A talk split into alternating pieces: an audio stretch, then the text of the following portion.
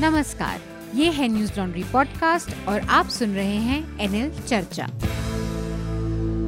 नमस्कार, आपका खर्चा, आपकी चर्चा, हफ़्ता दर हफ़्ता। हम आपके लिए फिर से लेकर आए हैं न्यूज़ लॉन्ड्री का साप्ताहिक हिंदी पॉडकास्ट एनएल चर्चा।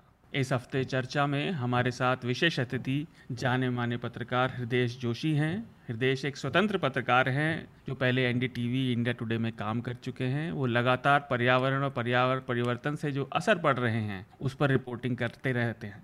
केदारनाथ आपदा पर उनकी, उस समय जो गतिविधियाँ हुई, उसके आफ्टर मैथ पर हृदय की किताब हिंदी में तुम चुप क्यों रहे केदार और अंग्रेज़ी में रेज ऑफ़ द रिवर के नाम से प्रकाशित है। चर्चा में हमारे दूसरे मेहमान हमारे न्यूज़ लॉन्ड्री के ही स्तंभकार आनंद वर्धन हैं। नमस्कार हृदय और आनंद। बहुत शुक्रिया बहुत शुक्रिया शार्दुल। इस हफ़्ते अतुल भी किसी व्यक्तिगत इमरजेंसी की वजह से चर्चा में शामिल नहीं हो पा रहे और मेघनाथ भी उपलब्ध नहीं थे व्यक्तिगत कारण की वजह से। तो इस हफ़्ते आपको हम तीनों से ही काम चलाना पड़ेगा।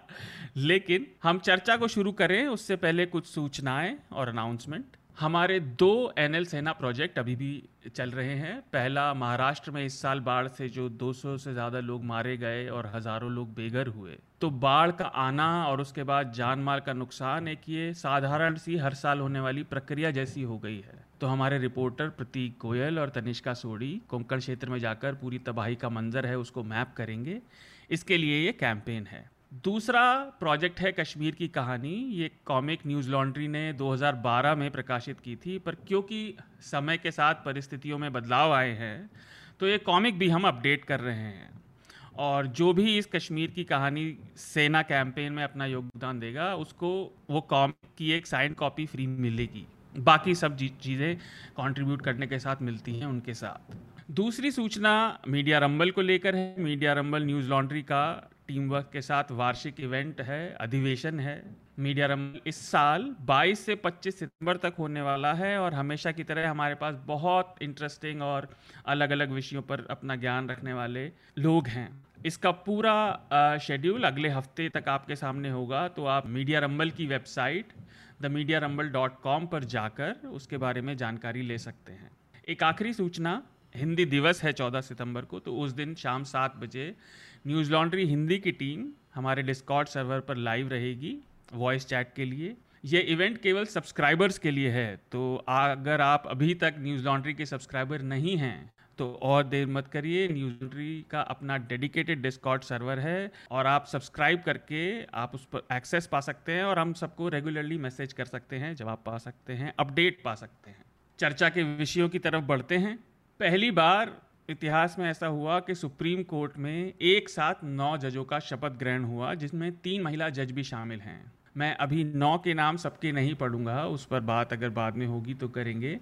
लेकिन कर्नाटक हाईकोर्ट की पूर्व मुख्य न्यायाधीश जस्टिस बी वी नागारत्ना ने भी शपथ ली और वह अपने कार्यकाल में 2027 में जाकर भारत की पहली सुप्रीम कोर्ट की मुख्य न्यायाधीश बनेंगी। तो ये कि अच्छी खबर है।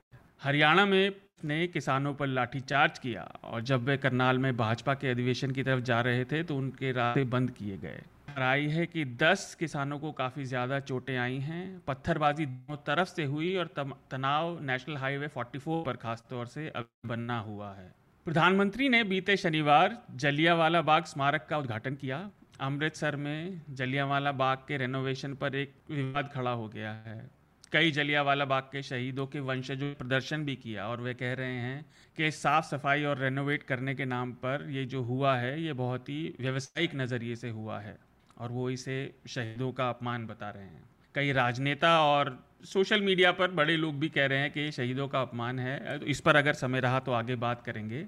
मूल बात यह है कि ऐतिहासिक धरोहर के साथ संवेदनशीलता नहीं दिखाई गई है, ऐसा कहा गया है। उत्तर प्रदेश से खबर आई कि वहाँ कई ज़िलों में, जिसमें से फिरोज़ाबाद से न्यूज़ लॉन्ड्री ने भी रिपोर्ट किया है, बड़ी संख्या में रहस्यमय बुखार से ग्रसित हो रहे थे और कल ही पता चला है कि इनमें अधिकतर मामले डेंगू के हैं। यह एक बहुत चिंताजनक विषय इसलिए भी है क्योंकि इस बार बच्चों की मौतों और बीमार पड़ने की संख्या बहुत ज़्यादा है और हमने देखा कि ख़राब सैनिटेशन, सही सफ़ाई व्यवस्था का ना होना एक बहुत बड़ा इसका कारण है। इस पर भी अभी आगे समय रहा तो बात करेंगे। इस हफ़्ते अफ़गानिस्तान में नई सरकार बनने की घोषणा करने वाला है तालिबान। पहली बार तालिबान और भारत के प्रतिनिधियों के बीच दोहा में बैठक भी हुई। कहा जा रहा है कि वहाँ पर जो भारतीय मूल के लोग हैं, उनके सुरक्षा के बारे में बात की गई। इस हफ़्ते ही अफ़गानिस्तान में अमेरिका के एक ड्रोन हमले में काफ़ी सिविलियन लोग भी मारे गए। एक ही परिवार के काफ़ी लोग मारे गए हैं और फिर अमेरिका कह रहा है कि अगर ये हमला नहीं होता तो कई और लोग मर सकते थे। अफ़गानिस्तान में ही तालिबान ने जो कई वादे किए थे ओपन सिस्टम के, वो भी ख़त्म होते दिखाई दे रहे हैं। तो अफ़गानिस्तान पर हम बात करेंगे। एक अंतिम सूचना, कश्मीर में सेपरेटिस्ट दल हुर्रियत के लीडर सैयद अली शाह गिलानी की बयानवे साल की उम्र में मृत्यु हो गई। और चंदन मित्रा, जो भाजपा से पहले पूर्व राज्यसभा सांसद थे, फिर वे तृणमूल कांग्रेस में चले गए थे और एक लंबे समय तक संपादक रहे। उनकी भी छियासठ साल की उम्र में मृत्यु हो गई थी। तो इस पर अगर हो सके तो आप दोनों लोगों से एक एक टिप्पणी चंदन मित्रा जी के ऊपर मीडिया ही क्षेत्र के थे। वो इनफैक्ट आनंद ने उन पर ऑबिचुरी भी लिखी है तो आनंद पहले आप ही बोलें। देखिए चंदन मित्रा के बारे में तीन चार चीज़ें मैं बोलना चाहूँगा। उनके जैसे कि बाद में जो उनका राजनीतिक रुझान हुआ उससे हम्म, हम्म। कई लोग सहमत होंगे कई लोग नहीं होंगे लेकिन दो तीन उपलब्धियाँ उन, उनकी रही भारतीय पत्रकारिता में। एक तो है कि दूसरी सबसे पुरानी अंग्रेज़ी की अखबार जो है पायनियर उसे उन्हें उन्होंने विलुप्त होने से बचाया। तो और ये महत्वपूर्ण उपलब्धि इसलिए है कि उन्होंने एक सेंस ऑफ़ हिस्ट्री जो है उसको कैरी किया और वो, अपने विद्यार्थी जीवन में वो इतिहास के विद्यार्थी भी रहे फिर ऑक्सफोर्ड में ए, उन्होंने डिफिल भी किया हिस्ट्री में। तो मेरे ख्याल से मैं एक पोएटिक जस्टिस देखता हूँ कि एक हिस्टोरिकल पर्पस उन्होंने सर्व किया है, क्योंकि पैनियर अपनी सीमित जो भी उसका रीडरशिप है, उसमें एक अपने एक होड़ी मास्टेड कह सकते हैं मास्टेड है, क्योंकि टाइम्स ऑफ़ इंडिया के बाद वो सबसे पुरानी संस्था है अंग्रेज़ी पत्रकारिता में। तो उस सेंस में एक तो वो मैं देखता हूँ उससे के लिए उन्होंने संसाधन कैसे जुटाए उन्नीस में, क्या हुआ वो एक अलग बात है, लेकिन उन्होंने थापर ग्रुप जब उसे बंद करने वाला था, उसके बाद उसका वो एक कहिए कि बचाया, और स्वतंत्रता से पहले कई ऐसे क्षेत्रीय अंग्रेज़ी अखबार थे, जैसे बिहार में, जो विलुप्त हो गए, उनके साथ एक इतिहास भी चला गया तो यह जो समय पैनियर को नहीं देखना पड़ा। ये बहुत हद तक ये चंदन मित्रा का को इसका श्रेय जाएगा। दूसरी बात है कि 1990 के दशक में वो उनकी पॉलिटिकल कमेंट्री काफ़ी ओरिजिनल थी। मतलब अभी एक हाइंडसाइट से देखें तो एक पॉलिटिकल करेक्टनेस के दबाव में न आना और कई चीज़ें बोलना तो 1990 में वो काफ़ी एक तरह से कहिए मौलिक राजनीतिक टिप्पणीकार थे। और बाद में जब पॉलिटिक्स ज्वाइन किया उन्होंने भाजपा के साथ और जीवन के अंतिम दो, तीन वर्षों में टीएमसी के साथ तो वो टेलीविज़न अपियरेंस जिसके लिए राजनीतिक पार्टियाँ के लिए वो उपयोगी थे, क्योंकि सेंट स्टीफेंस ला मार्टिने और ऑक्सफोर्ड इससे ल्यूटेंस दिल्ली के दरवाजे उनके लिए खुले तो एक स्वेव टेलीजेनिक काइंड एक प्रतिनिधित्व करने के लिए तो वो उनकी राइटिंग थोड़ी कम हो गई टेलीविज़न अपियरेंस ज़्यादा हो गया। ये राजनीतिक कमेंट्री का एक लॉस था मेरे ख्याल से। और तीसरी उपलब्धि मैं ये कहूँगा कि उन, उनकी नॉन पॉलिटिकल राइटिंग्स जो कि मैं रिकमेंडेशन में दूँगा कि राजनीतिक विश्लेषक और संपादक के तौर पे उन्हें जानते हैं उन्होंने लेकिन non political slice of life themes पे और काफ़ी समय समय पर अच्छे अच्छे आर्टिकल्स लिखे हैं और जिसमें विद्वता उनकी झलकती है और काफ़ी सूक्ष्म ऑब्जर्वेशंस भी। तो ये तीन तरह से मैं उन्हें स्मरण करना चाहूँगा। जी। हृदय आप बताना चाहेंगे आपके पत्रकारिता के लंबे अनुभव में आपका उनसे मिलना हुआ होगा तो देखिए बिल्कुल ठीक बात है। आनंद जी ने जो बात समराइज़ किया उनके लाइफ स्केच को एक तरह से उससे काफ़ी कुछ पता चलता है। लेकिन उसके विवरण में जाएँ तो मैं अपने पत्रकारिता के दौरान उनसे बातचीत करने जैसे पार्लियामेंट में वो रहे तो हम टीवी जर्नलिस्ट अक्सर बस किसी भी एमपी को देख के उनकी ओर माइक लेकर दौड़ते थे कि आज के विषय पे उनसे पूछना है। First of all he was very जो वो थे, बहुत ही ज़्यादा जिसे कहते हैं मृदुभाषी और वो इस बात से कोई कठिन सवालों से या उनसे भागते नहीं थे। इसका मैं एक उदाहरण आपको देना चाहूँगा कि पत्रकार अक्षय मुकुल ने किताब लिखी गीता प्रेस पर। और वो किताब गीता प्रेस और उसके बाद कैसे जो एक हिंदू नेरेटिव डेवलप होता है उसका बहुत बड़ा एक काफ़ी मोटा जो है दस्तावेज़ है जिसमें उन्होंने ओरिजिनल डॉक्यूमेंट्स को कोट किया है। उनके आधार पर लिखी है वो किताब। गीता प्रेस की हिस्ट्री है। तो उसमें जब उनको पैनल डिस्कशन कराना था किताब के लॉन्च पर तो उन्होंने इस इनको बुलाया था। हमारे जो चले गए हैं दिवंगत हाँ चंदन चंदन जी को बुलाया था। चंदन जी जब आए वहाँ पर तो उनको पता था कि पैनल से लेकर ऑडियंस तक ज़्यादातर लोग जो हैं वो जिस आइडियोलॉजी को जिस पार्टी को रिप्रेजेंट कर रहे हैं उसके अगेंस्ट बहुत हैविली लोडेड माहौल होगा। हुँ? किताब भी जो बिल्कुल तथ्यों पर आधारित है, लेकिन वो भी जो बात बता रही है तो उसको, उनको कटघरे में खड़ा करती है तो पैनल पर जो बाकी लोग थे, उनमें मणिशंकर अय्यर वगैरह भी थे, ये सब थे, लेकिन उनका जो वहाँ पर रहना और बड़ी गरिमा के साथ उन्होंने सवालों का सामना करना और जो उन्होंने कमेंट्री दी लॉजिकली, वो दैट वाज वो बहुत अच्छी एक एक एक बात थी, जिसमें हम ये कहते हैं संवाद की जगह समाज में रहनी चाहिए और एक दायरे में रहनी चाहिए दूसरा जो एक इशू है जो हमेशा मुझे एक पत्रकार के तौर पर वो करता है कि पत्रकारों का राजनीति में आना और फिर राजनीति में आकर पार्टियाँ बदलना और अपने उसके हिसाब से जो है फिर उसी उसी का हिस्सा हो जाना जिसके लिए पत्रकार जो है प्रहरी माने जाते हैं या वॉच डॉग माने जाते हैं। वो शुरुआत से रहा है लेकिन वो इतनी कॉमन चीज़ हो गई है कि उसमें किसी एक व्यक्ति को क्यों कहा जाए? लेकिन फिर भी इस बात को अंडरलाइन करना भी यहाँ पर ज़रूरी है कि जब आप पत्रकारिता कर रहे हैं और उसके बाद फिर पार्टी में पॉलिटिकल पार्टी में आते हैं उसके बाद फिर पार्टी चेंज करते हैं तो ये भी एक चीज़ है जो कि कहूँगा कि कम प्रभावशाली जो एक चरित्र का उनका पहलू है। और एक बार जब लेफ़्ट का किला ढह रहा था तो मैंने आ, मैं नंदीग्राम और ये सब रिपोर्टिंग करने के बाद 2011 में जब ममता बनर्जी राइज पर थी और पावर में आ रही थी उस वक्त तो उनका इंटरव्यू करने गया था और तब उन्होंने जो है लेफ़्ट की पॉलिटिक्स को लेकर काफ़ी लंबा इंटरव्यू मुझे दिया था और वो काफ़ी प्रसन्न भी हुए थे, खुश भी हुए थे कि आप काफ़ी ग्रिल करने वाले और काफ़ी स्टडी करके सवाल लेकर आए हैं, ये सब करें, मैंने तो कोई बहुत ज़्यादा वो किया नहीं था, मुझे पता था, मुझे कंफर्टेबल वो मुझे कंफर्टेबल महसूस करा रहे होंगे।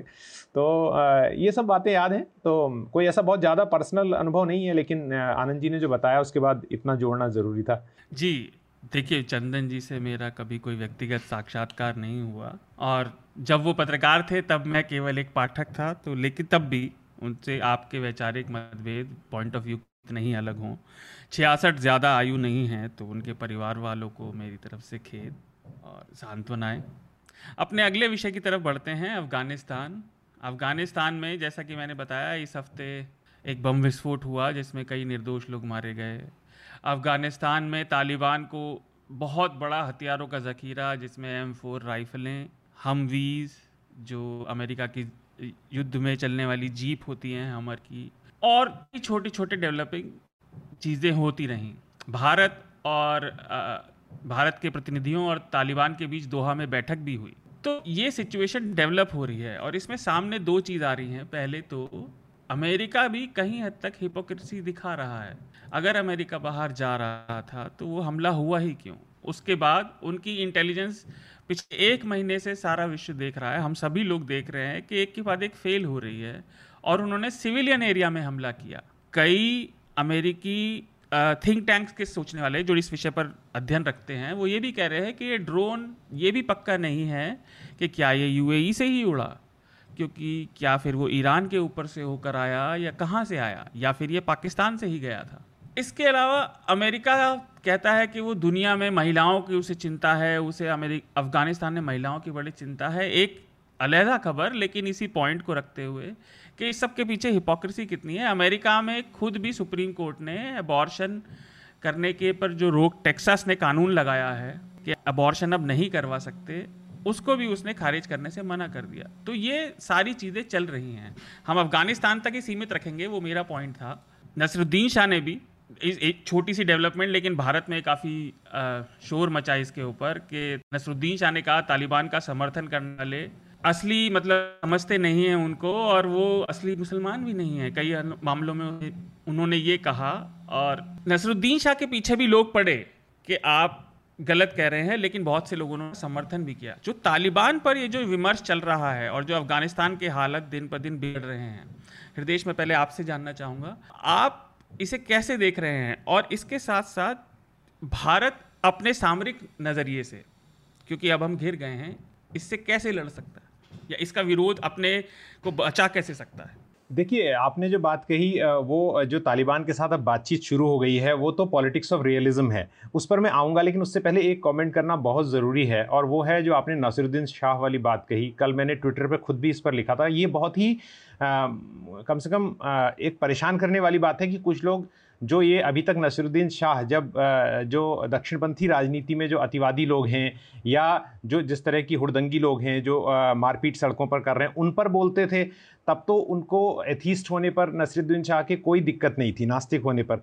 लेकिन जब उन्होंने हिंदुस्तान के अपने मुसलमानों से कहा कि आपको और पूरे मुसलमानों के लिए, सबके लिए तो उन्होंने कहा नहीं, उन्होंने एक सेक्शन के लिए कहा। और उस पर सवाल उठाया तो कुछ लोगों ने उन पर टिप्पणी की कि उनको पहले इस्लाम प्रैक्टिस करना चाहिए और उसके बाद उन्हें उपदेश देने चाहिए दूसरों को। तो ये बहुत ही असहमत हूँ मैं इस बात से और ये बहुत ही एक ऐसे समाज की हम बात कर रहे हैं कि जैसे हम में से बहुत सारे लोग हिंदू परिवारों में पैदा हुए हैं, लेकिन क्या हम हिंदू जो फेनेटिसिज्म है या उसकी बिगटरी है उसका जो दो मुहापन है, उस पर ना बोलें, या हम सभी हिंदुओं को गाली देने लगें तो ये बड़ी अजीब सी स्थिति है कि हम एक स्वस्थ समाज में किसी धार्मिक कट्टरता पर के खिलाफ अगर बोल रहे हैं तो फिर उसके लिए हमें कहा जा रहा है, पहले आप ये करो या वो करो।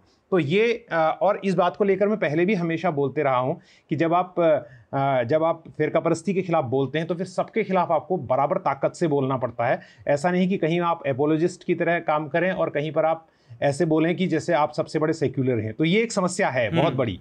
तो एक साइड का एक साइड की जो आ, उसको बचाने के लिए उसको एप, उसकी एपोलॉजी लिखने के लिए उसको छुपाने की कोशिश करना और जब दूसरे तो मैं बहुत खुश हूँ कि नसरुद्दीन शाह इधर की फिरका परस्ती पर भी बोलें और उधर के कट्टर कट्टरवाद पर भी बोल रहे हैं और वो कह रहे हैं कि जहाँ भी रिफॉर्म करने की ज़रूरत है वहाँ रिफॉर्म होनी चाहिए।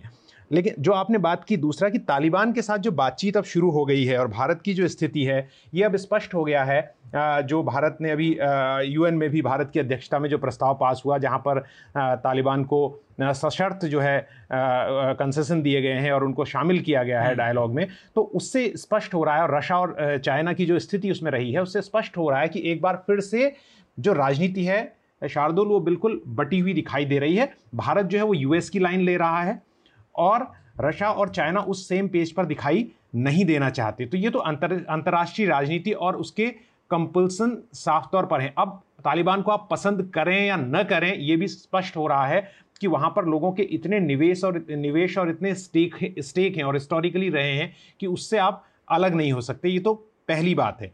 दूसरा ये है कि बहुत सारे लोग अलग अलग तरीके से इस चीज़ को देख रहे हैं। जैसे भारत ये देख रहा है कि अगर वो पीछे रहता है या हटता है तो क्या ये प्रैक्टिकल है और पाकिस्तान की स्थिति उससे कितनी मज़बूत होने जा रही है? और दूसरा, अमेरिका ये देख रहा है कि उसके वहाँ ऑलरेडी मैं खुद 2005 में अफ़गानिस्तान जाके वहाँ हफ़्ता दस दिन रहकर आया और पंशीर घाटी और पूरे उनके ताजिकिस्तान बॉर्डर तक जाने का मुझे मौका मिला था। तो वहाँ पर जो निवेश जिस लेवल पर किया था कंट्रीज़ ने उसके निर्माण में और उसके बाद क्या वो पूरी तरह से अपने को आइसोलेट कर सकते हैं?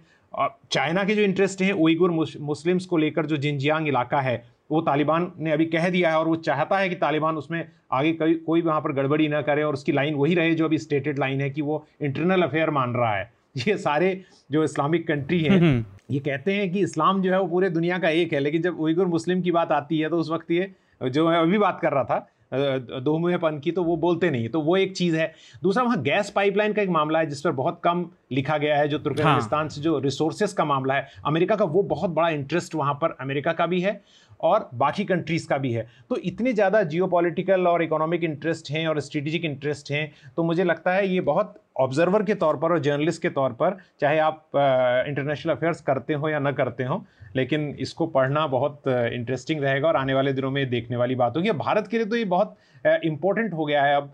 कि इस पे वो और नज़र रखना हमारे लिए कि वो कैसे रिएक्ट करता है पूरी जी वो मैंने जो हिपोक्रेसी वाली बात कही थी वो म्यूचुअल है दोनों तरफ़ है। पर हम उस पर और पंचीर पर अफ़गानिस्तान पर आएँगे। मैं आनंद से ही पूछना चाह रहा हूँ आनंद जो ये भारत स्पेसिफिक जो इंटरनल हो रहा है जैसे नसरुद्दीन शाह उसका केवल एक एग्ज़ाम्पल है अभी हाल ही का कि उनको चरम दक्षिणपंथी वालों ने भी और उनके विरोधियों ने भी दोनों ने सुनाया कि या तो आप इस्लाम जानिए या आप आधे को कह रहे हैं। और दूसरी चीज़ ये कि भारत, जैसे आप विदेश नीति में लगातार पढ़ते भी हैं, उस पर टिप्पणी भी करते हैं, बात भी करते हैं, भारत के पास अब ऑप्शन क्या है? क्योंकि अमेरिका कितना विश्वसनीय बचा है अब इंटरनेशनल लेवल पर, और दूसरा ये कि हम एक तरह से घिरे हुए दिखाई पड़ते हैं इस समय। नहीं हाँ आप ये भारत की कूटनीति के लिए एक खासकर एफ़, पाक, जो हाइफिनेटेड है तो वो। उसके लिए एक मतलब डेलिकेट समय है और जैसा कि हृदय जी बोल रहे थे आ, वो तो एक सेल्फ एविडेंट चीज़ है और सत्य है कि पॉलिटिक्स जो इंटरनेशनल पॉलिटिक्स रियलिज्म जो है एक आइडियोलॉजिकल कवरिंग के अंदर जो है वही होगा आ, क्योंकि मेरे ख्याल से रूल बेस्ड काफ़ी चीज़ें अंतरराष्ट्रीय व्यवस्था हो जाने के बावजूद भी जो है राष्ट्रीय हित जो है उसको जो है एक बाहर के जंगल से सामना करना पड़ रहा है। अभी भी एक एनआरकी अभी भी है इंटरनेशनल रिलेशंस में और आ, जो हैंस मॉर्गन था का था कि एज्यूम करना चाहिए कि इंटरनेशनल ऑर्डर एनार्किक है और नेशनल इंटरेस्ट के लिए लोग जो राष्ट्र हैं, वो काम करेंगे। तो वो अमेरिका हो या जो भी बड़ी शक्तियाँ हैं, एक आइडियोलॉजिकल गार्ड में उसे एक वैचारिक जामा पहनाकर एक नेशनल इंटरेस्ट परस्यू करती हैं, ये एक रेशनल एजम्पन है, हो सकता है कि ये है। तो भारत को उसमें देखना है कि उसके राष्ट्रीय हित की रक्षा कहाँ है। तो एक तो है कि 2001 में मुझे याद है कि बका जो जब अमेरिका पर जो हमला हुआ था नाइन बाई इलेवन का, उसके बाद भारत में एक विंडिक्टिव माहौल था कि भाई हम लोग विंडिकेटेड हुए हैं कि टेररिज्म को जो हम लोग क्रॉस बॉर्डर टेररिज्म या टेररिज्म को मुद्दा मना रहे, मान रहे थे। और उस समय भी कुछ, मैं उस समय विद्यार्थी ही था, याद है कि कुछ अमेरिकी पत्रकारिता का एक भाग था जो तालिबान के मॉडरेट सेक्शंस को पे, पे भी लिख रहा था। उसमें फॉरेन सेक्रेटरी भारतीय फॉरेन सेक्रेटरी का उस समय बयान था कि moderate Taliban is an oxymoronic expression मतलब कि ये कॉन्ट्रोडिक्शन इन टर्म्स है एक विरोधाभासी चीज़ें हैं। लेकिन अब कालचक्र ऐसा घुमा है कि जो रेजीम है रेजीम है तो डिप्लोमेसी जो है एक hand maiden of ground realities होती है। अगर ग्राउंड रियलिटी रियलिटी शिफ्ट होगा तो डिप्लोमेसी भी शिफ्ट होगी। तो अब रेजीम अगर तालिबान कंट्रोल्ड है और, और रहती है तो भारत को उससे डील करना होगा। वो अपने नागरिकों की सुरक्षा के लिए हो या कुछ के लिए भी हो वो करना होगा। और भारत ने एक है कि ऑल बास एक इन वन बास्केट डालने की शायद एक गलती की थी। अगर राष्ट्रीय हित को ही माने आइडियोलॉजिकल कवरिंग हटा दो तो वो जो अफगान अफ़गानिस्तान की जो यूएस इंस्टॉल्ड गवर्नमेंट थी उसी से डील कर रहे थे और भारत ने जब भी तालिबान डेलीगेशन को इंटरनेशनल समिट में जो 2011 के बाद इस्तांबुल के इनिशिएटेड टॉक्स है तो जैसे Aman Sinha T C A Raghavan को भेजा था लेकिन अनऑफिशियल भारत कभी भी दिखना नहीं हम्म। चाहता कि तालिबान से वो बात के सम्मिलित से किसी भी शिखर किसी भी वार्ता में वो शामिल है।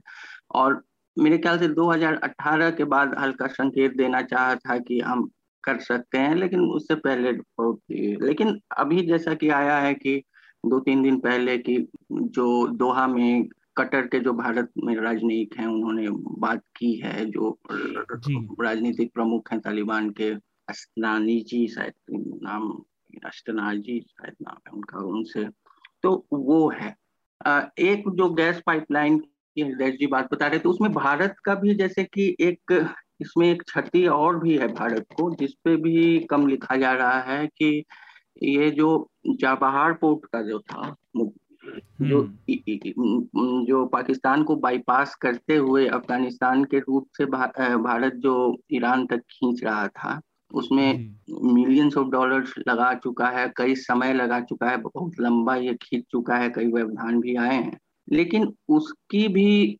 सुरक्षा का या वो कितना वायबल है उसका भी एक मुद्दा आ रहा है। और उसमें भी भारत को अगर उसे बचाना है तो तालिबान का सहयोग तो चाहिए ही।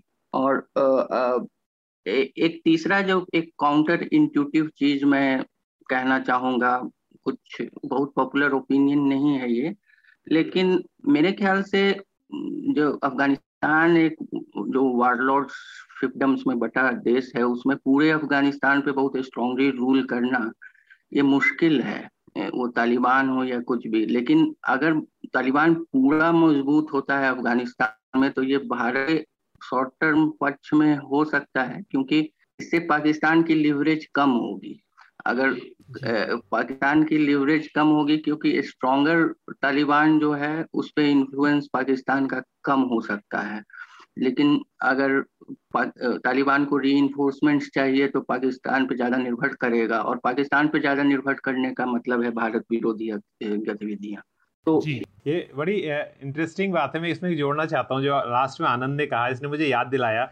कि 2005 में डॉक्टर मनमोहन सिंह वहाँ गए थे और भारत ने और उस वक्त वहाँ पर की जो पार्लियामेंट बनी थी, उसका उद्घाटन था और उसके बाद एक स्कूल भारत ने बना के इस पर मैंने एक पीस लिखा। एक स्कूल का जीर्णोद्धार करके उसको दुरुस्त करके वापस सौंपा था अफ़गान की अथॉरिटीज़ को। तो वहाँ जो ड्राइवर हायर किया था वो बहुत यंग लड़का था, मुश्किल से बीस एक साल का। और उसके साथ एक इंटरप्रेटर था, जो दुभाषिया था वो था।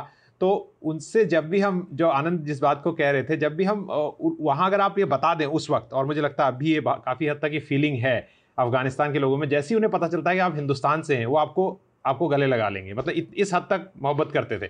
और लेकिन पाकिस्तान के नाम पर बहुत चिढ़ते थे, पाकिस्तान के बारे में। जनरल में बात कर रहा हूँ मुस्लिम कि वहाँ पर जो अफ़गानी लोग हैं और वो दरी और पश्तो में बात कर रहे थे लेकिन वो दुभाषिया मुझे बार बार बता रहा था। तो और अमेरिका से भी जबकि अमेरिका वहाँ पुनर्निर्माण कर रहा है ये सब उनका बड़ा ही मतलब उसका बड़ा एग्रेशन था। हम्म। और वो जब उससे पूछते थे इतनी बढ़िया सड़क में तुम 120 140 की स्पीड से गाड़ियाँ दौड़ रही हैं आप दौड़ा रहे हो ये किसने बनाई है सड़क? तो आप जानते हैं वो ये नहीं कहता था कि अमेरिका ने बनाई है वो कहता हमारे नौकर ने बनाई है। हैं? और वो ट्रांसलेट करके मुझे बताता था। और मतलब इस तरह से वो अमेरिका को हाँ कहता ये अमेरिका ने बनाई है कभी नहीं कहता था ये कहता हमारे अपनी भाषा में कहता था मुझे ट्रांसलेट करके दुभाषिया बताता था कि ये कह रहा है कि हमारे नौकर ने बनाई है सड़क राइट तो वो अब उसमें जो जो आनंद ने ज़िक्र किया उसमें हमें ये भी देखना होगा अभी कि जब इतने सारे अफगान जो हिंदुस्तान में आ रहे हैं और यहाँ पर चाहते हैं लॉन्ग टर्म वीज़ा चाहते हैं, ये सब चीज़ें छोटी सही, परंतु ये चीज़ भी काफ़ी मायने रखी कि भारत इस इसको कैसे लेता है और ये आगे लॉन्ग टर्म में कैसे प्ले करता है, क्योंकि बहुत सारे अफगानी अब दिल्ली में घूमने निकली। कई लोगों से तो मैं पहले क्लाइमेट चेंज के विषय पर हम बात कर रहे थे और हमने काम भी किया था, वो बता नहीं वो काम किस मतलब का रहेगा कि क्लाइमेट चेंज इतना बड़ा खतरा है अफ़गानिस्तान के टेरेन के लिए कि वहाँ कॉन्फ्लिक्ट से ज़्यादा लोग क्लाइमेट चेंज से प्रभावित हो रहे थे, सूखे से, बाढ़ से, वहाँ के पूरा डेटा उपलब्ध है। तो उनसे बात करने के दिल्ली में मैं काफ़ी अफगानियों से मिला था, लेकिन अभी वो सब लोग भी चिंतित हैं कि उनका फ्यूचर क्या होने जा रहा है, क्योंकि वापस तो जाना उनके लिए मुश्किल। अब चाहे कितनी भी शुगर कोटिंग करे तालिबान, लेकिन सच तो जो है वो है वो बदल नहीं सकते उसको। जी। तो ये सारी चीज़ें तो आप आनंद का आखिरी पॉइंट और आपका पॉइंट से हम जो अगला विषय में ले रहा था उसी पर आ रहे हैं। तो ये तो भारत स्पेसिफिक चीज़ थी जो मैंने सवाल पूछा था।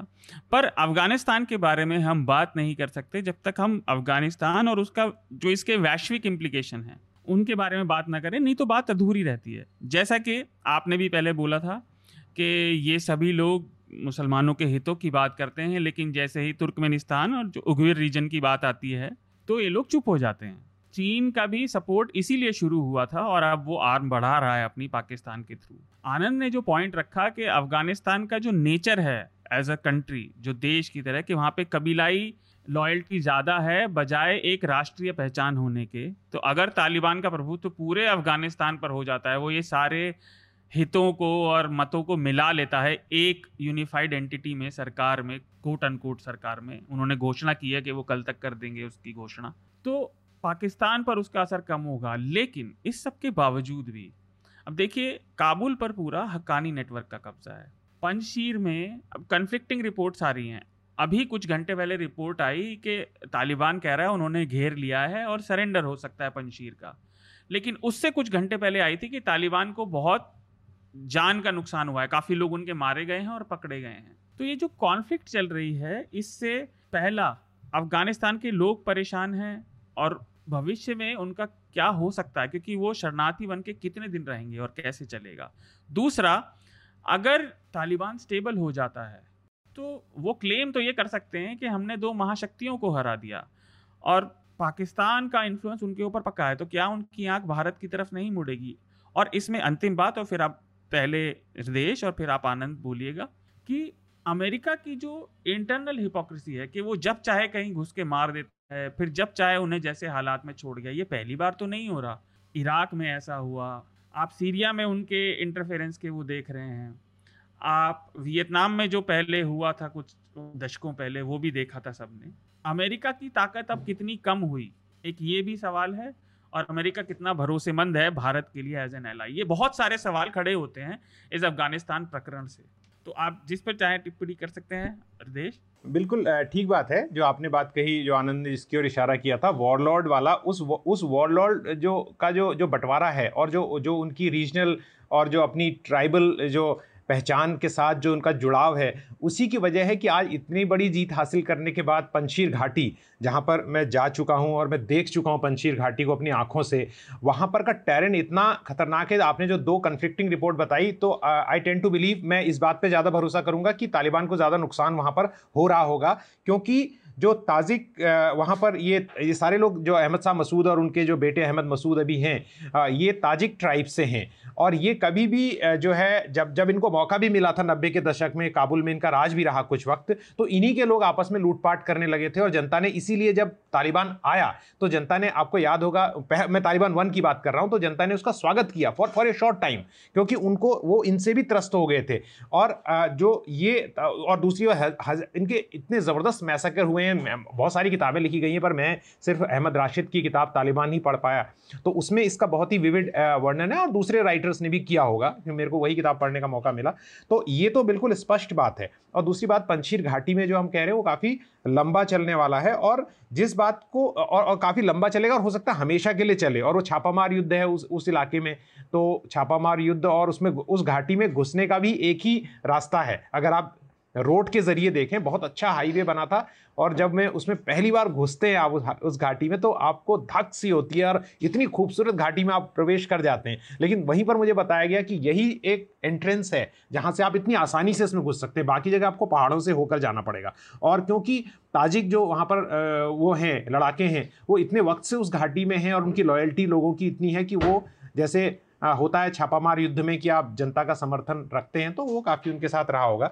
और उइगुर मुस्लिम वाली बात में एक बार फिर से ज़रूर कहना चाहूँगा, चाहे वो इमरान खान हो, चाहे पाकिस्तान के बाकी लोग हों, वो चाइना के ज़बरदस्त दबाव में रहते हैं। और वो कभी भी, आपने कहा कि वो चुप्पी कर जाते हैं, वो चुप्पी नहीं, बल्कि वो समर्थन देते हैं चाइना को इस मामले में और कहते हैं वो उनका अंदरूनी मामला है। जबकि हम सब जानते हैं कि वो मानवाधिकारों का वहाँ ज़बरदस्त उल्लंघन हो रहा है, न सिर्फ़ इसलिए कि उनको, उनकी आइडेंटिटी उनसे छीन रहे हैं, बल्कि दूसरे तरीके के अत्याचार भी उन पर हो रहे हैं।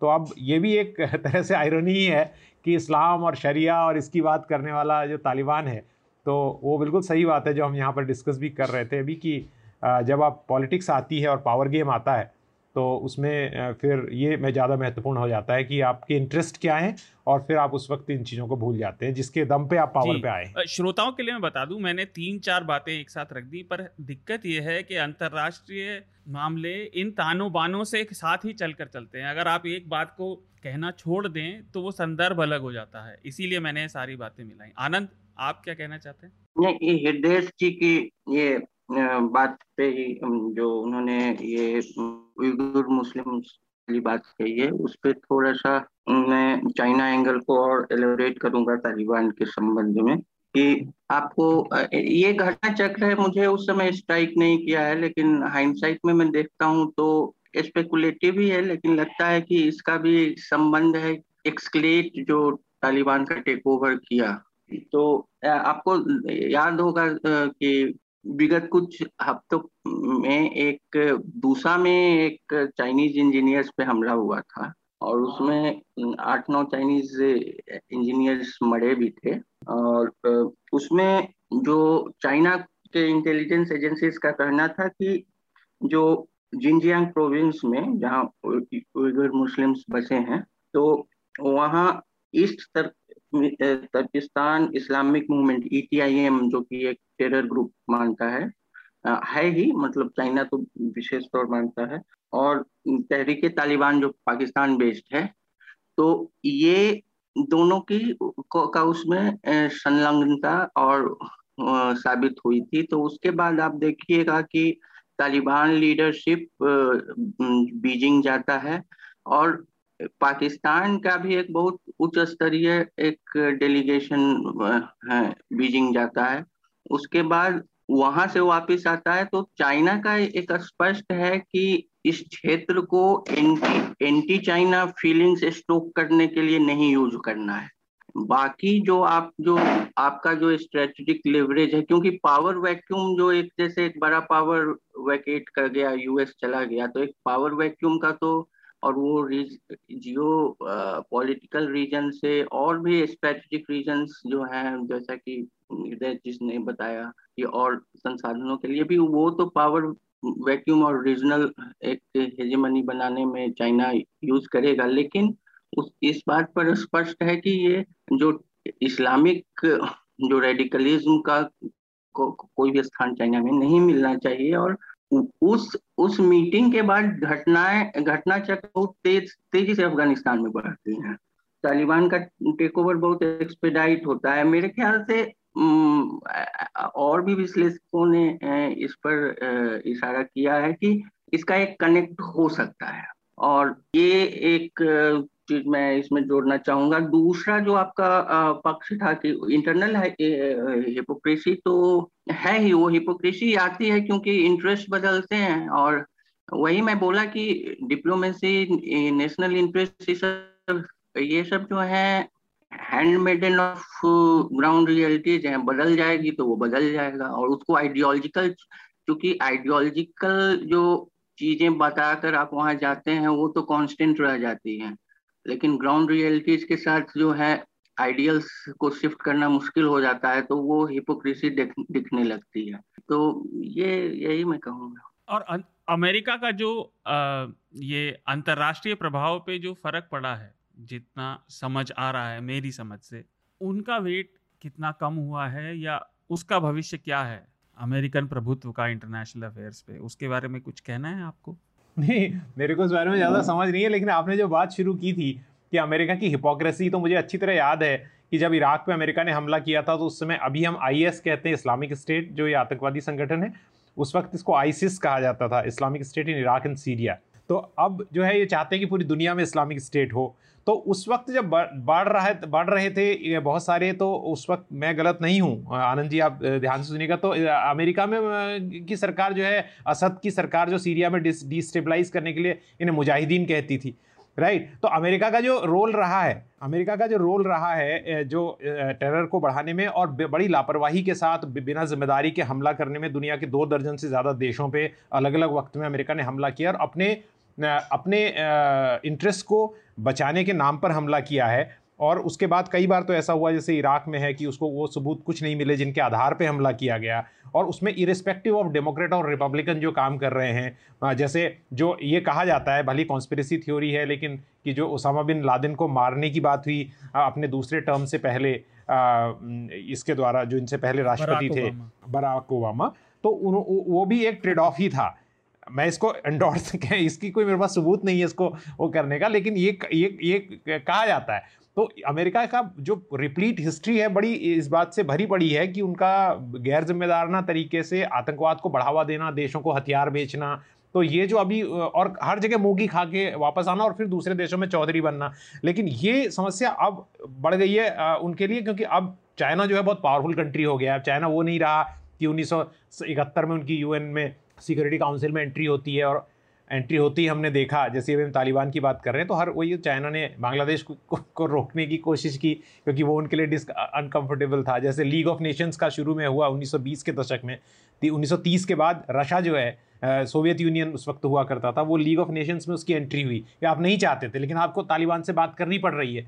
तो ये सारी चीज़ें हैं तो अमेरिका को अब ये समझना पड़ेगा कि वो एक बहुत ही ऐसे वर्ल्ड में डील करना है करना है उसे जहाँ उसकी क्रेडिबिलिटी और पावर जो है वो बहुत उसको चुनौती मिल रही है इस वक्त कई दूसरे देशों से और दुनिया ऐसी एक तरफा नहीं रह गई है जैसी एक समय उसने राज किया है। जी आनंद? इसमें दो चीज़ें हैं कि नेचर ऑफ़ वर्ल्ड पावर उसमें चेंज आया जैसे पोस्ट अमेरिकन वर्ल्ड ऑर्डर ये चीज़ें हम लोग जो है इससे पिछले के भी पिछले दशक से जो इकोनॉमिक मेल्टडाउन आया था 2008 में, उसमें जो है कैपिटलिज्म के क्राइसिस के तौर पर इसको बहुत लोगों ने लिखना शुरू किया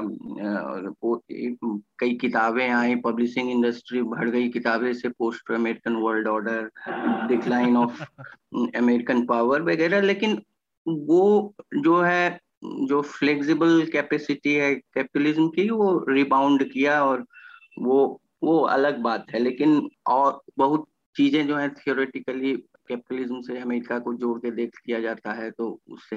लेकिन ये जो चैलेंज है वर्ल्ड पावर में कि जैसे मिलिट्री आउटरीच का, और उसको जो है अब जो नीट अब रीअसेसमेंट का समय आ गया है कि एक नाइनटीन सेंचुरी वगैरह में जो ग्लोरियस आइसोलेशन से का अमेरिका का फ़ेज़ था, उसके बाद इंगेजमेंट का सेकेंड वर्ल्ड वार में इंगेज होना पड़ा और उसके बाद जो सुपर पावर राइवलरी में तो काफ़ी इंगेज हो गया और फिर जो चौधरी बनने की बात हृदय जी बोल रहे थे उस तरह का दुनिया के कई भागों में उसका देखने को मिला है, आप लोगों ने उदाहरण दिया।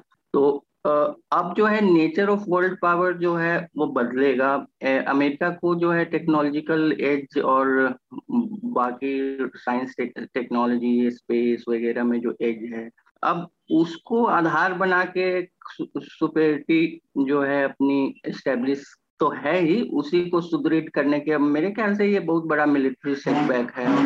और जो आप बता रहे थे कि एक वर्ल्ड गवर्नेंस के के आइडियोलॉजिकल जो है कवरिंग चढ़ाकर अब कुछ बातें कहने की जो है इमीडिएट उसमें जो है लॉस हुआ है। और चाइना का राइज उसको तो है ही काउंटर बैलेंस करने वाला। तो इसमें जो है इवन चाइना का नेचर ऑफ़ वर्ल्ड पावर किस तरह का वर्ल्ड पावर वो है उस उसके डेफिनेशन में भी काफ़ी चेंज आएगा। मेरे ख्याल से इंटर दुनिया की समझ की वर्ल्ड पावर क्या है इसी में बहुत बदलाव आने की ज़रूरत की, की संभावना है। जी अपने अगले विषय की तरफ़ बढ़ते हैं। जलियावाला बाग का जो स्मारक था जलियावाला बाग हत्याकांड आज़ादी के समय के पहले का, जहाँ पर जनरल डायर ने भारतीयों पर गोलियाँ चलवाई थी और बहुत ज़्यादा लोग मारे गए थे। उसका करीब दो साल से रेनोवेशन चल रहा था। तो उसका उद्घाटन बीते शनिवार प्रधानमंत्री ने किया और उसके बाद कई जगहों से उसके खिलाफ विरोध शुरू हुआ। जैसा रेनोवेशन हुआ उसके बारे में, उसकी नेचर को लेकर कि कई लोग कह रहे हैं उसका बहुत व्यवसायिक रूप दिया गया है और उसे एक टूरिस्ट प्लेस बना दिया गया है, बजाय एक स्मारक के, जहाँ जाकर लोग इतिहास के एक ज़रूरी इवेंट जो हुआ था, जो बहुत हॉरिफिक इवेंट था, जो हमें याद रखना चाहिए, उसकी वैल्यू कम होकर वो एक टूरिस्ट प्लेस ज़्यादा बन गया है। कुछ लोग कह रहे हैं कि उसको टेस्ट अच्छा नहीं है, आपने संवेदनशीलता का ध्यान नहीं रखा। जो वहाँ पर एक शहीद हुए थे, उनके वंशज, उनके पोते हैं, वो भी कह रहे हैं कि मेरे दादाजी की फ़ोटो तक हटा दी गई है। तो सरकार क्या रेनोवेशन करने से पहले कंसल्ट नहीं करती? सरकार ने जब ये दिया, तब क्या ये समझ नहीं आ रहा था या बिल्कुल बात ही नहीं हुई इस बारे में कि जो वहाँ से जुड़े हुए लोग हैं, उनको ये कैसा लगेगा और उसका हिस्टोरिकल पर्सपेक्टिव बना रहेगा कि नहीं? जलिया वाला बाग तो केवल एक उदाहरण है, पर ये रेनोवेशन प्रोजेक्ट और भी जगह चल रहे हैं। तो इस बारे में हृदय आपका क्या नज़रिया है? शार्दुल मैं एक सवाल आपसे पूछना चाहता हूँ। क्या आप कभी जलियावाला बाग गए हैं? आपको मौका मिला है जाने का मैं बहुत पहले गया था हृदय जी जब मैं छोटा था मेरे अच्छा, पिताजी ले गए थे मुझे। हाँ राइट राइट हाँ। लेकिन आ, मैं अपनी पत्रकारिता के टाइम में मुझे उस, उसको कवर करने नहीं गया था क्योंकि मैं अमृतसर में था मैं कम से कम दो बार हाँ पत्रकार के तौर पर घूमने अकेले और एक बार परिवार के साथ में जा चुका हूँ। तो उस गली से घुसना एक अनुभव है। आपको एक एहसास होता है जब आपको पता होता है कि इसी गली से जनरल डायर घुसा था। और इस कार्यक्रम में जब भी जनरल डायर की जब भी मैं हिटलर का नाम लूँगा तो मैं हिटलर को जनरल डायर से कंपेयर कर रहा हूँ। ये पहले स्पष्ट कर देना चाहता हूँ। तो वो जो जिनोसाइड वहाँ पर हुआ, राइट, उसके जो निशान हैं, उसके लिए बहुत हद तक एक अनुभव है उस गली से गुजरना। अब उसको आप जिस तरह से सजा सवार रहे हैं, किसी भी जगह को आप साफ़ करके वहाँ पर सुविधाएँ, टॉयलेट्स वगैरह ये सब बना सकते हैं। और ये मैं पहली बार नहीं कह रहा हूँ, बहुत सारे लोगों ने जब से घटना हुई है बोला है। लेकिन उस यूनिक अनुभव को जो आपके आपके लिए संस्मरण के तौर पर बहुत महत्वपूर्ण है। उसको किसी भी तरह से टेम्पर करना आप कहीं भी बात कर लीजिए मैं इसको उदाहरण देके बताऊँगा आपको। वो बहुत ही एक अस्वीकार्य बात है। कुछ साल पहले मुझे जर्मनी और पोलैंड दोनों कवर करने के लिए जो क्लाइमेट चेंज समिट होते हैं जाने का मौका मिला था। जर्मनी के कोलोन में एलडी हाउस एक जगह है जो गेस्टापो सीक्रेट हिटलर की सीक्रेट पुलिस का ऑफ़िस हम्म। होता था। और उसके अंदर इतनी ज़बरदस्त लर्निंग है, बहुत छोटा, बहुत वो सबसे बड़े कॉन्सेंट्रेशन कैंप्स में नहीं था गेस्टाफो का ऑफ़िस जो एल डी हाउस कोलोन वाला है, लेकिन वहाँ पर बहुत सारे लोगों को ठूस कर रखा गया था। तो उन्होंने कुछ कमरों को बिल्कुल ग्लास से बंद किया हुआ है। और उसमें वो लोग जो फंसे हुए थे, अपने परिवार वालों के लिए संदेश लिखते थे खुरच के दीवार पर। तो मैंने उनसे पूछा था कि आपने बंद क्यों रखा? उन्होंने कहा कि ये बिल्कुल भी डिस्टर्ब नहीं होना चाहिए क्योंकि ये एग्जैक्ट जो है जबकि वो हिटलर की क्रूरता दिखाता है और ऑल साइड एंड डन जो है जर्मनी का ही हिटलर शासक रहा है। पूरी दुनिया को वो, वो, के लोग वहाँ देखने जाते हैं। तो वो चीज़ें बदलना उसमें एक जगह एक, एक आदमी ने लिखा है जिसकी माँ छुप कर उसे रोटी देने आती थी और उसने एक बहुत ही भावुक करने वाली लाइन लिखी थी और लिखा था कि जब कोई भी दुनिया में आपकी मदद करने नहीं आएगा तब आपकी माँ आपकी मदद करने आएगी। और वो मारा गया था उसमें। हम्म। उसने लिखा अपनी। क्योंकि उसकी माँ छुप कर किसी तरह से उस तक संदेश अपने भिजवाती थी। तो ये तो एक बात है। और दूसरा उसके बाद पोलैंड में जो ऑस्विच सेंटर है वहाँ पर भी बच्चों के जूते कपड़े ये सब चीज़ें उन्होंने बिल्कुल उसको आप टच नहीं कर सकते देख सकते हैं बस दूर से। और सबके फोटोग्राफ्स तो ये चीज़ें ना तो वही जीनोसाइड का एक किसी भी रूप में छोटा बड़ा जो भी हो जीनोसाइड इज़ ए जीनोसाइड तो अब उस वो जो है जलियावाला बाग में हुआ। तो उसका एक अनुभव है चाहे कोई सरकार रही हो कोई रहे तो लेकिन उसको बदलने की कोशिश करना इस संदर्भ में तकलीफ़ देह है। और यही बात अलग अलग जगहों पे की जाती है। तो इतिहास को आ, सीखने के कई मौके पढ़ के नहीं मिलते देख के भी मिलते हैं ऐसे लोगों को। हम अनुभव से हम बता सकते हैं। तो उन चीज़ों को आ, के साथ टेम्परिंग इस तरह से ठीक नहीं है कि आप उसको दीवारें उसकी सजा दो और उसमें ऐसा अनुभव लगे कि आप कहीं वेडिंग हॉल में या कहीं घुस रहे हो जैसा एक रिलेटिव ने जिनका आप ज़िक्र कर रहे हैं उनका कोर्ट में पढ़ रहा था कि लगता है कि वेडिंग हॉल में घुस रहे हैं कोई। और नहीं लगता कि उस शहीदी ग्राउंड में हम जा रहे हैं जहाँ पर इतनी बड़ी घटना हुई थी। बस इतना ही इस पर मैं कह सकता हूँ और एक बात मैं कहना चाहूँगा कि इसको करते हुए मैं आपके प्रोग्राम से पहले पढ़ रहा था तो नीचे की एक लाइन मुझे मिली और बहुत ही ज़बरदस्त लाइन है वो कहता है कि the will can not will backward the time does not run backward अब आप घड़ी को उल्टा नहीं घुमा सकते हो तो आप उसे बदलने की कोशिश कर रहे हो राइट मतलब जब उसमें एक लाइन उसका संक्षेप में अंतर है कि जब आपकी अकल में पत्थर पड़े हम्म। हो तो फिर आप बाहर के पत्थरों को हटाने की कोशिश करते हैं। बहुत तो ये जो लाइन है ना तो बहुत सारे बात ये होता है ये विजेताओं वाला रवैया है कि हम हम क्योंकि शासन में हैं कई कम्युनिस्ट रिजीम रही हैं उनमें भी तो कितने अत्याचार हुए तो वो वो चाहे कि हम उनको ढका छुपा दे, वो संभव नहीं जी। देखिए आपने जो बात कही, मैं, मेरा व्यक्तिगत पॉइंट भी वही था कि जो वो कह रहे थे कि ऐसा लग रहा है हम शादी के मंडप में घुस रहे हैं। तो मेरा ये मानना है और ऐसा ऐसा नहीं कि ये कोई नायाब विचार है। इस तरह के ऐतिहासिक जो स्थल होते हैं या जो ऐतिहासिक इमारतें होती है, जहाँ पर कुछ ऐसा बुरा नहीं हुआ, लेकिन उनकी अपनी आर्किटेक्चर वैल्यू है। उसके ब्यूटिफिकेशन उसके सौंदर्य को बढ़ाने के बजाय उसका रेस्टोरेशन किया जाता है।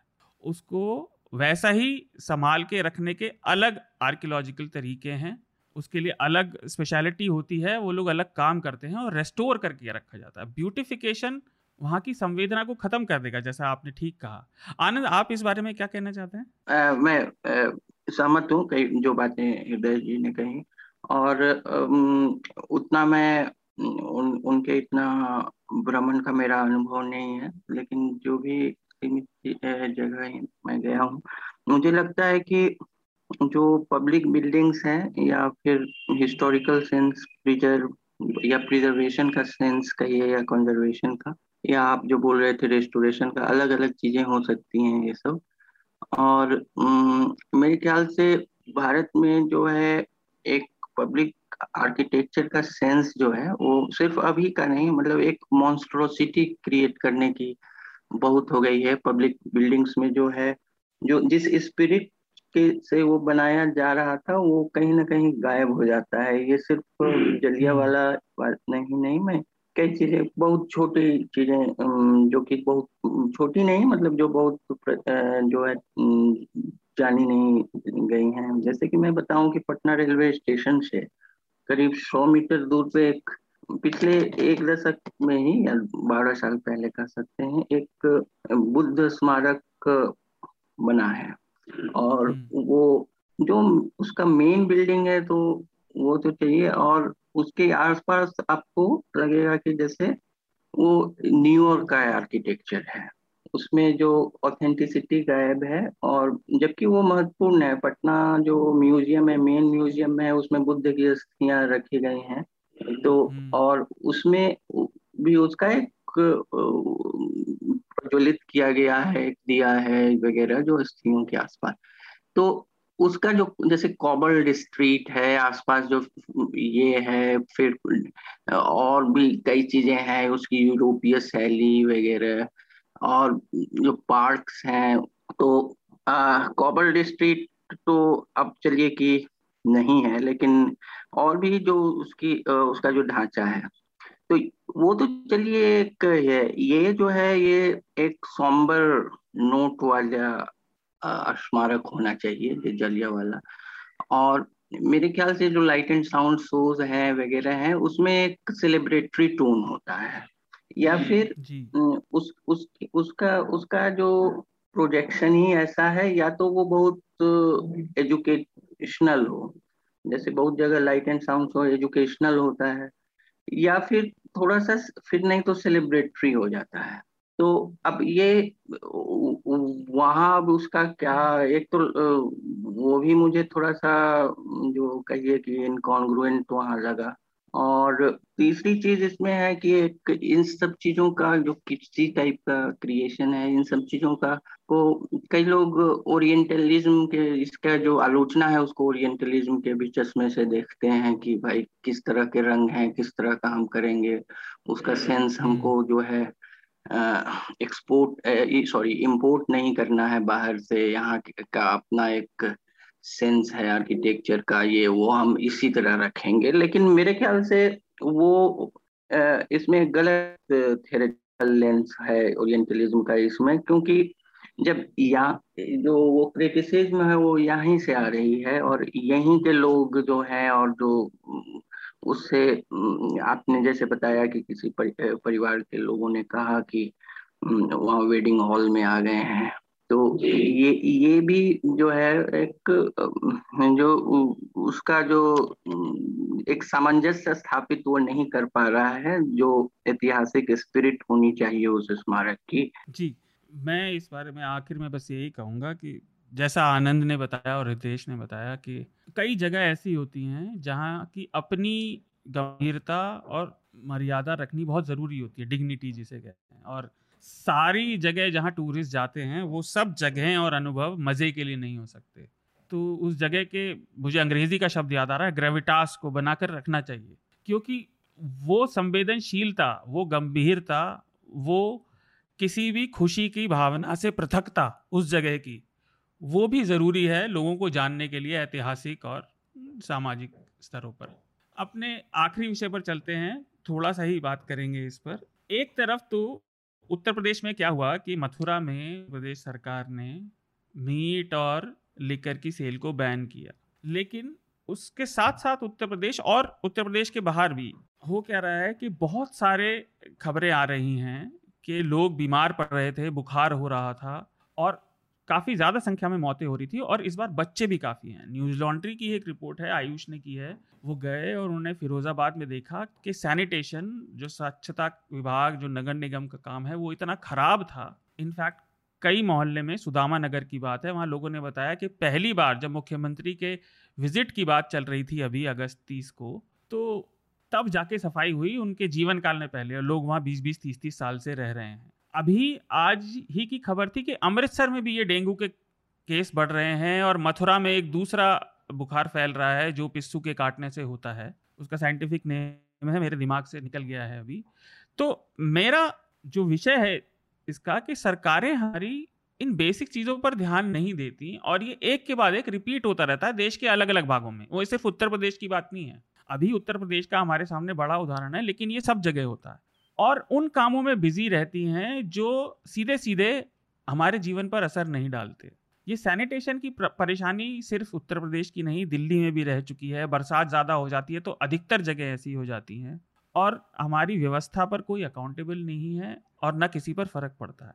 मैं आप दोनों से ये जानना चाहता हूँ कि इस सिचुएशन में सुधार होगा कैसे? ये मेरा व्यक्तिगत पेट पीव भी है। तो इस बारे में हृदय आप क्या कहना चाहते हैं? आप खुद भी देखते रहते हैं वो उत्तराखंड के बारे में, आपने रिपोर्ट भी किया है। क्योंकि आपने कहा कि जो ये इस पर हम संक्षेप में बात करेंगे और ये इतना महत्वपूर्ण और बड़ा विषय है कि मैं आपसे गुजारिश करूँगा कि इस पर आप कभी लंबा कार्यक्रम करें तो हम सब लोग बैठकर इस पर कई मुद्दों पर, पहलुओं पर चर्चा कर सकते हैं। पर अभी जो मेरी समझ है उसके आधार पर मैं इतना ही कहूँगा कि पब्लिक हेल्थ जो है सेकेंडरी लेवल पर भी हम उसको ध्यान नहीं देते और उसके इतने महीन पहलू हैं जिन पर हम कभी बात बात नहीं करते और जब ऐसी स्थिति आती है तो उस वक्त उसको संभालना मुश्किल इसीलिए हो जाता है क्योंकि जहाँ से बीमारियाँ शुरू होती हैं, वहाँ सैनिटेशन से लेकर स्वास्थ्य सुविधाओं से लेकर तमाम चीज़ें जो हैं और इनका एक पैटर्न है। जब मैं स्वास्थ्य मंत्री के दफ्तर में जाता हूँ तो ऐसा नहीं है, उनको पता नहीं है। उनकी जो टेबल है जिसके ऊपर ग्लास बिछा रहता है, उसके अंदर एक चार्ट लगा रहता है। और यानी रोज उसे जो स्वास्थ्य मंत्री देखते होंगे,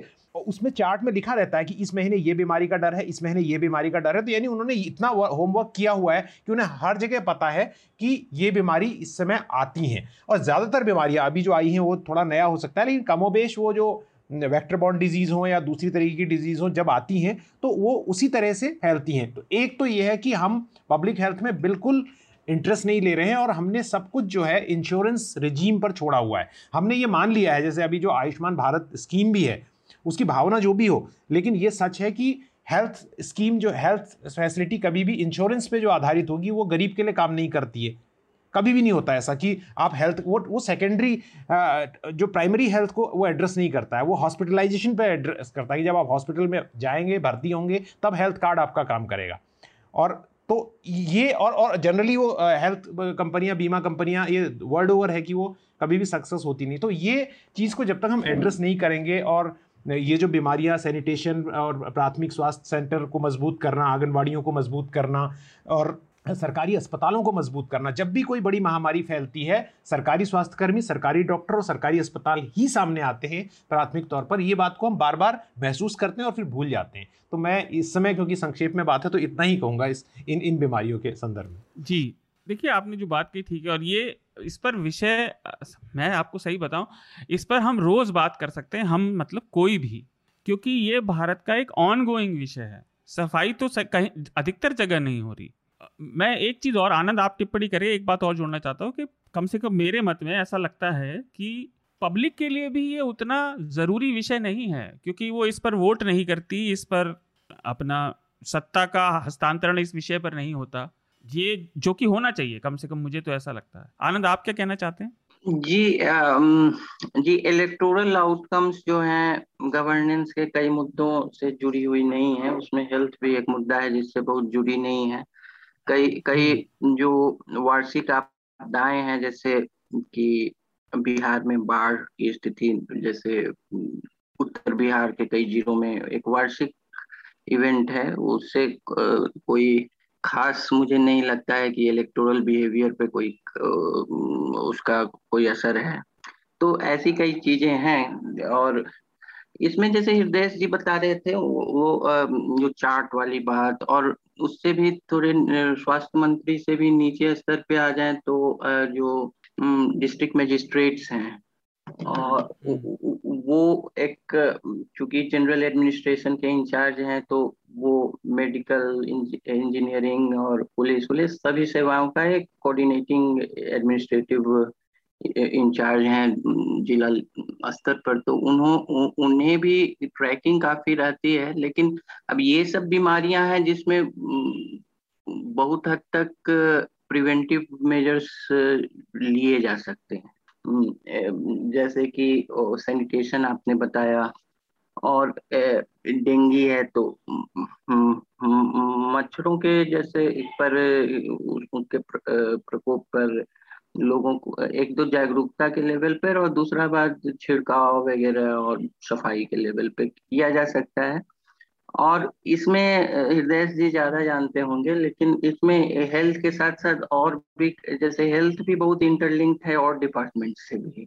और जैसे अब हो सकता है सैनिटेशन डिपार्टमेंट जो हो और वो दूसरे तरह से अब म्यूनिसिपल स्तर पे वो दूसरे विभाग से जुड़ी हुई है। और और हाँ। एक जो ब्रॉडर कोऑर्डिनेशन एक बनाना वो भी एक चैलेंज है लेकिन कोई बहुत बड़ा चैलेंज नहीं है इसको ब्यूरोक्रेटिक रेटिज्म को काट के इसको इतनी बड़ी ये प्राथमिकता का विषय है कि उसमें कोई प्रशासनिक व्यवधान, कोई बहाना नहीं हो सकता।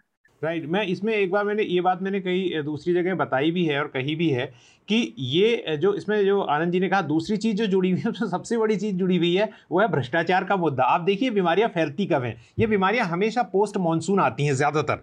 और ये इसी तरह से फैलने वाली बीमारियाँ हैं। लेकिन आप देखिए, जितना ये रियल कंस्ट्रक्शन का माफिया है, जो काम कर रहा है माफ़ कीजिए, मैं वर्ड माफिया इसलिए यूज़ कर रहा हूँ, क्योंकि वो एक बहुत कोल्यूजन में काम करता है। और वो पानी जहाँ भर रहा है, उनकी कोई ज़िम्मेदारी नहीं है जो आप बिल्डिंग्स के लिए जगह खोद रहे हैं, जो फाउंडेशन के लिए खोद रहे हैं, वहाँ पानी भरा रहता है। और वहाँ लार्ज स्केल ब्रीडिंग होती है। मतलब कई कई एकड़्स में वो अगर जोड़ दिया जाए उन उस सेक्टर को और वो सारा इन्हीं झुग्गी झोपड़ियों में जो आसपास लोग कंस्ट्रक्शन लेबर्स रह रहे हैं। तो जब इसमें पूरा लिखा हुआ है आपके लिए कि आप इनके रहने की सुविधा करेंगे आप इनका आ, इनके इनके सैनिटेशन की व्यवस्था करेंगे टॉयलेट्स इनके लिए बनाएँगे तो अभी भी जो महिलाएँ भी घरों में आती हैं काम करने हेल्प आती हैं उनके पास वो कई बार आपने देखा होगा कि वो आपके घर में ही टॉयलेट को बंद करके कपड़े धोने या किसी बहाने रहते हैं क्योंकि उनके पास टॉयलेट्स नहीं है यूज़ करने के लिए। तो ये एक बहुत बड़ी समस्या और वो क्यों नहीं कर, करते हैं? मैंने पूछा भी है ये जो बिल्डर्स से वो कहते हैं हमारी कंस्ट्रक्शन कॉस्ट ऑलरेडी बहुत हाई है। क्यों हाई है? क्योंकि आप ज़मीन खरीदने से लेकर बिल्डिंग बनाने हर जगह कट जाता है। तो ये भ्रष्टाचार को एड्रेस किए बगैर ये हेल्थ का जब आनंद जी ने सही ध्यान दिलाया कि हेल्थ का जो गैमेट है जो ये पूरा गैमेट है भ्रष्टाचार का इसको जब तक आप सुलझाएँगे नहीं इसकी जो मार है वो स्वास्थ्य सेवाओं की खर्च पर पड़ती है देखिए ये तो है एक जवाबदेही की कमी भी है। अब ये हमारी रिपोर्ट फिरोज़ाबाद से है लेकिन मैं व्यक्तिगत तौर पर बहुत लोगों को जानता हूँ फिरोज़ाबाद ही नहीं आगरा शिकोहाबाद उसके आगे इटावा कन्नौज सब जगह लोग बीमार पड़ रहे हैं। लखनऊ में भी काफ़ी केस बढ़े हैं। तो ये मौसमी बीमारियाँ बन गई हैं और मच्छर कैसे पैदा होते हैं सबको पता है। ये हमारी मतलब सामूहिक लापरवाही एक तरह से बन गई है जिसके लिए अब सवाल जब पूछे जाने बंद हो गए हैं, कोई जवाबदेह नहीं है। इतने लोग मर गए, इस बार इतने बच्चे बीमार हुए हैं। मैंने वो बीमारी का नाम देख लिया था आग, मथुरा में जिसका शक मिल रहा था, वो स्क्रब टाइफस है, पिस्सू के काटने से होती है और उससे चकते से पड़ जाते हैं, उसके भी कई केस मिले। तो ये एक परेशानी है। देखिए क्या होता है, अपने चर्चा को यहीं विराम देते हैं और रिकमेंडेशन की तरफ़ बढ़ते हैं तो आनंद, आपका रिकमेंडेशन क्या है? हाँ तो मैं चूँकि चर्चा की शुरुआत चंदन मित्रा से हुई थी तो उनकी कुछ नॉन पॉलिटिकल जो गैर राजनीतिक कुछ राइटिंग्स में रिकमेंड कर रहा हूँ। एक, उन्होंने एक लेख लिखा था मेरे ख्याल से 2001 या 2 के आसपास। उसमें उन्होंने शुरुआत की है कि उनके पिता जब वो सेंट स्टीफेंस कॉलेज में चंदन मित्रा पढ़ते थे, हिस्ट्री के विद्यार्थी थे तो एक सीलिंग फ़ैन गिफ्ट किया था। लेकिन वो कोई नोस्टैल्जिया में उन्होंने नहीं लिखा है। वो जो अर्बन मिडिल क्लास का गर्मी से कोप करने का, के बदलते जो उसके बदलते स्वरूप पर लिखा है और एक मतलब सोशल रजिस्टर का एक कमेंट है स्लाइस ऑफ़ लाइफ भी कह सकते हैं उसको। और वो बहुत जो है एक सूक्ष्म सामाजिक समझ का वो लेख है और अच्छा लेख मुझे लगा था जब मैंने पढ़ा था उस समय उसे। एक वो दूसरा उन्होंने एक बार जो उन्नीस सौ पंचानवे में जब वो हिंदुस्तान टाइम्स में थे, उन्होंने एक बहुत लंबा लेख लिखा था। बहुत विद्वता से भरा हुआ लेख है कि बरसात की जो है हिंदी फ़िल्म में पोर्ट्रेयल कैसे बदली है और वो बॉम्बे फ़िल्म मणिरत्नम की आई थी पंचानवे में, उसके संदर्भ में लिखा था। और उसके कई पक्ष उन्होंने ऐतिहासिक दृष्टि से लेकर कई पक्ष उसके रखे थे। और वो दूसरा लेख उनका और तीसरा जो लेख है वो जो ड्राइंग रूम उन्होंने उस पर कॉमेंट किया था ये उनका लेख नहीं है आउटलुक में एक ड्राइंग रूम जो Indian middle class household में ड्राइंग रूम के आइडिया के इवोल्यूशन मतलब उसका उसका विकास कैसे हुआ है उस पर। तो ये तीन लेख ये गैर राजनीतिक लेख हैं उन, उनके। ऐसे एक जो उनकी ऐतिहासिक समझ एक डिफिल जब उन्होंने ऑक्सफोर्ड में किया था तो जो पॉलिटिकल मोबिलाइजेशन इंडिया में 1936 से 42 है, उस, उसका भी एक एक कॉपी मैंने देखा था पीडीएफ पर है ऑनलाइन वो भी पढ़ी जा सकती है। और तो यही यही अब चूँकि चर्चा उनसे शुरू हुई तो उनसे संबंधित ये दो तीन इन रिकमेंडेशन जी हृदय आपके? हाँ बहुत बहुत शुक्रिया। आनंद जी ने जो जानकारी दी, मुझे लगता है उसे पढ़ा जाना बहुत ज़रूरी है और मैं उसे ज़रूर पढ़ूँगा। मैं थोड़ा सा मैं माफ़ी कीजिएगा, थोड़ा सेल्फ प्रमोशन करता हुआ सा दिखाई दे सकता हूँ। लेकिन ये ये इसलिए क्योंकि आपकी काफ़ी शिद्दत से आप इन्वायरमेंट को उठाते हैं और ये हर हर बार आप इसकी चर्चा करते हैं। तो इस बार शुरुआत में चर्चा नहीं तो आखिर में कर लेते हैं। तो वो ये कि कार्बन कॉपी एक हिंदी वेबसाइट है, जिसको मैं थोड़ा सा उसमें उसको, उसके लिए ज़िम्मेदार हूँ उसको चलाने के लिए। तो उस वेबसाइट में हमने एक इंटरव्यू किया है जो नदी जल विशेषज्ञ हैं मनोज मिश्रा साहब का। तो वो यमुना के लिए काफ़ी लंबे समय से काम कर रहे हैं। तो उन्होंने ये कहा है कि हर चीज़ के लिए आप क्लाइमेट चेंज को जिम्मेदार नहीं ठहरा सकते और बिल्कुल सही कहा है। और इसके पीछे जो लोग ये एक्ट ऑफ़ गॉड मान के छुप रहे हैं अभी दिल्ली में जो हो रहा है या बड़े दूसरे शहरों में हो रहा है क्लाइमेट चेंज समस्या को बढ़ा सकता है, लेकिन मूल रूप से ये म्यूनिसिपल फेलियर की समस्या है, यानी नगर प्रबंधन आपने ना। और उन्होंने बहुत ही बारीकी से कई साल काम किया है मीटिंग बाय मीटिंग कह सकते हैं मिनट बाय मिनट इसका वर्णन किया है। उस इंटरव्यू को मैंने ट्रांसक्राइब करके पूरा डाला है कार्बन कॉपी की वेबसाइट में। और क्योंकि पढ़ना एक एफर्ट है लोग थोड़ा आलस करते हैं तो मैं उसका आज वीडियो जो जितना भी मैं रिकॉर्ड कर पाया था उसको भी अपने यूट्यूब चैनल में डाल दूँगा। तो अगर इन दोनों के लिंक जो हैं तो वो खोज सकें। इको एंड एनर्जी टॉक के नाम से मेरा यूट्यूब चैनल है। लिंक देंगे। तो ये अच्छा बहुत अच्छा तब तो बहुत ही अच्छी बात है। तो आज मैंने कल रात भर बैठ के हमने उनके इंटरव्यू को भी इसलिए ही सिर्फ़ बनाया है। ऑडियो और वीडियो, क्योंकि लोग सुन सकें।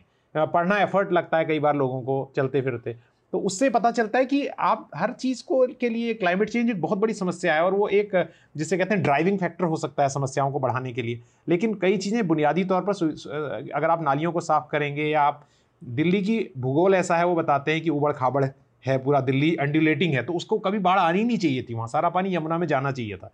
लेकिन हमने हर जगह कब्जा कर लिया, ऐसी बाकी शहरों के साथ हो रहा है। तो संक्षेप में यही दो चीज़ें बताऊँगा और फिर एक बार फिर से माफ़ी की ऐसा ना लगे कि हम इसलिए बता रहे हैं क्योंकि हम जो है वो अपने को प्रमोट करना चाह रहे हैं। लेकिन ये आनंद जी ने जो बातें बताई है मुझे मैं स्ट्रांगली कहूँगा वो बहुत इंपॉर्टेंट है उन्हें भी सेल्फ प्रमोशन बिल्कुल करना चाहिए हृदय जी। आ, मैं कुछ कहूँ उससे पहले कि आप ये कहना चाह रहे हैं कि मतलब अब लोग क्लाइमेट चेंज को बहाने की तरह इस्तेमाल करने लगे हैं कि भैया हाँ कई बार बॉडीज जो है म्यूनिसिपल बॉडीज हैं गवर्नमेंट्स हैं वो कहते हैं अरे एक तो एक्सट्रीम वेदर हो गया हम क्या कर सकते थे? एक्चुअली वजह वो नहीं है। एक्सट्रीम वेदर हो रहा है लेकिन आपने क्योंकि इतना अगेन वही भ्रष्टाचार आपने इतना कब्जा करवा दिया है कि यमुना के तट से लेके जहाँ जहाँ कूड़े के ढेर पानी एक सौ तालाबों का सौ से सात सात सौ आठ सौ तालाब कभी दिल्ली में हुआ करते थे। आपने हर जगह अगर बिल्डिंग बना दी तो जो शॉक एब्जॉर्बर थे वो आपने ख़त्म कर दिए। तो पानी कहाँ जाएगा? वो सड़कों पर ही आएगा उन जगहों को तो आपने कब्जा कर लिया। और ये कहानी पे हमने पहले भी, मैं और भी आर्टिकल अगर चाहे तो पहले भी लिख चुका हूँ, वो भी भेज सकते अच्छा या इसका मतलब ये है, जो ये कह रहा है, वो अभी भी अपनी अज्ञानता को ही दिखा रहा है, क्योंकि जो भी क्लाइमेट चेंज के बारे में अवेयर हैं, उसकी चिंता करते हैं, उन्हें पता ही है मैन मेड क्लाइमेट चेंज है। ये कोई प्राकृतिक नहीं है। पर सेल्फ प्रमोशन की बात कर रहे थे तो मैं भी कर देता हूँ। देखिए जैसा कि रेश ने कहा सेल्फ प्रमोशन ज़रूरी है। तो न्यूज़ लॉन्ड्री अपने वो आपने कहा। वो आपने कहा। नहीं नहीं नहीं। अरे थोड़ा सा तो मैंने मैं, मैंने तो माफ़ी मांगी। आपने कहा अच्छा ठीक है मैंने कहा। सेल्फ प्रमोशन ज़रूर करना चाहिए क्योंकि हम किसी और से विज्ञापन नहीं लेते। हमारा विज्ञापन केवल हमारे सब्सक्राइबर हैं और जो काम करते हैं न्यूज़ लॉन्ड्री में वो है।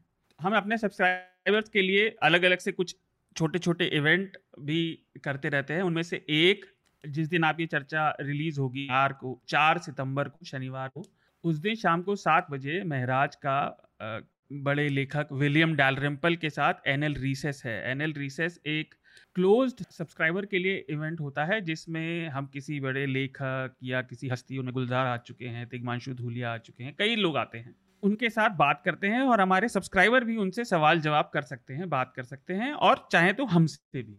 तो वो मीडिया जो आपके लिए जवाब दे जब वो खड़ा होगा तो ही वो आपकी बात करेगा। नहीं तो आपकी नज़रों से आपके रेलेवेंस की खबरें गायब रहेंगी। इसलिए न्यूज़ लॉन्ड्री को सपोर्ट करिए और न्यूज़ लॉन्ड्री को सब्सक्राइब करिए।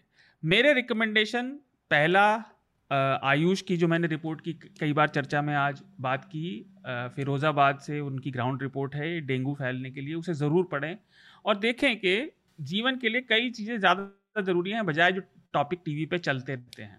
दूसरा एक रिपोर्ट है डीडब्ल्यू पर, एक अफगान की मेडिकल परीक्षा की टॉपर हैं सालगी। उन तालिबान ने मुबारकबाद दी उसे टॉप करने पर, लेकिन वो डरी हुई हैं। तो उसको लेकर। और तीसरा वायर का एक है जलिया वाला बाग रैम पे आर्टिकल कुसुम अरोरा का लिखा हुआ। मैंने वो सबसे पहले पढ़ा था तो हो सकता है मुझे वो काफ़ी डिटेल लगा हो, पर वो पढ़िए, वो बताती हैं कि कैसे कैसे यहाँ क्या क्या हुआ है। आज की चर्चा को यही विराम देते हैं। अपना ध्यान रखिए और अपनी सुरक्षा रखिए। धन्यवाद। बहुत बहुत शुक्रिया। बाय न्यूज़ लॉन्ड्री के सभी पॉडकास्ट ट्विटर आई और दूसरे पॉडकास्ट प्लेटफॉर्म पे उपलब्ध हैं। खबरों को विज्ञापन के दबाव से आज़ाद रखें। न्यूज़ लॉन्ड्री को सब्सक्राइब करें।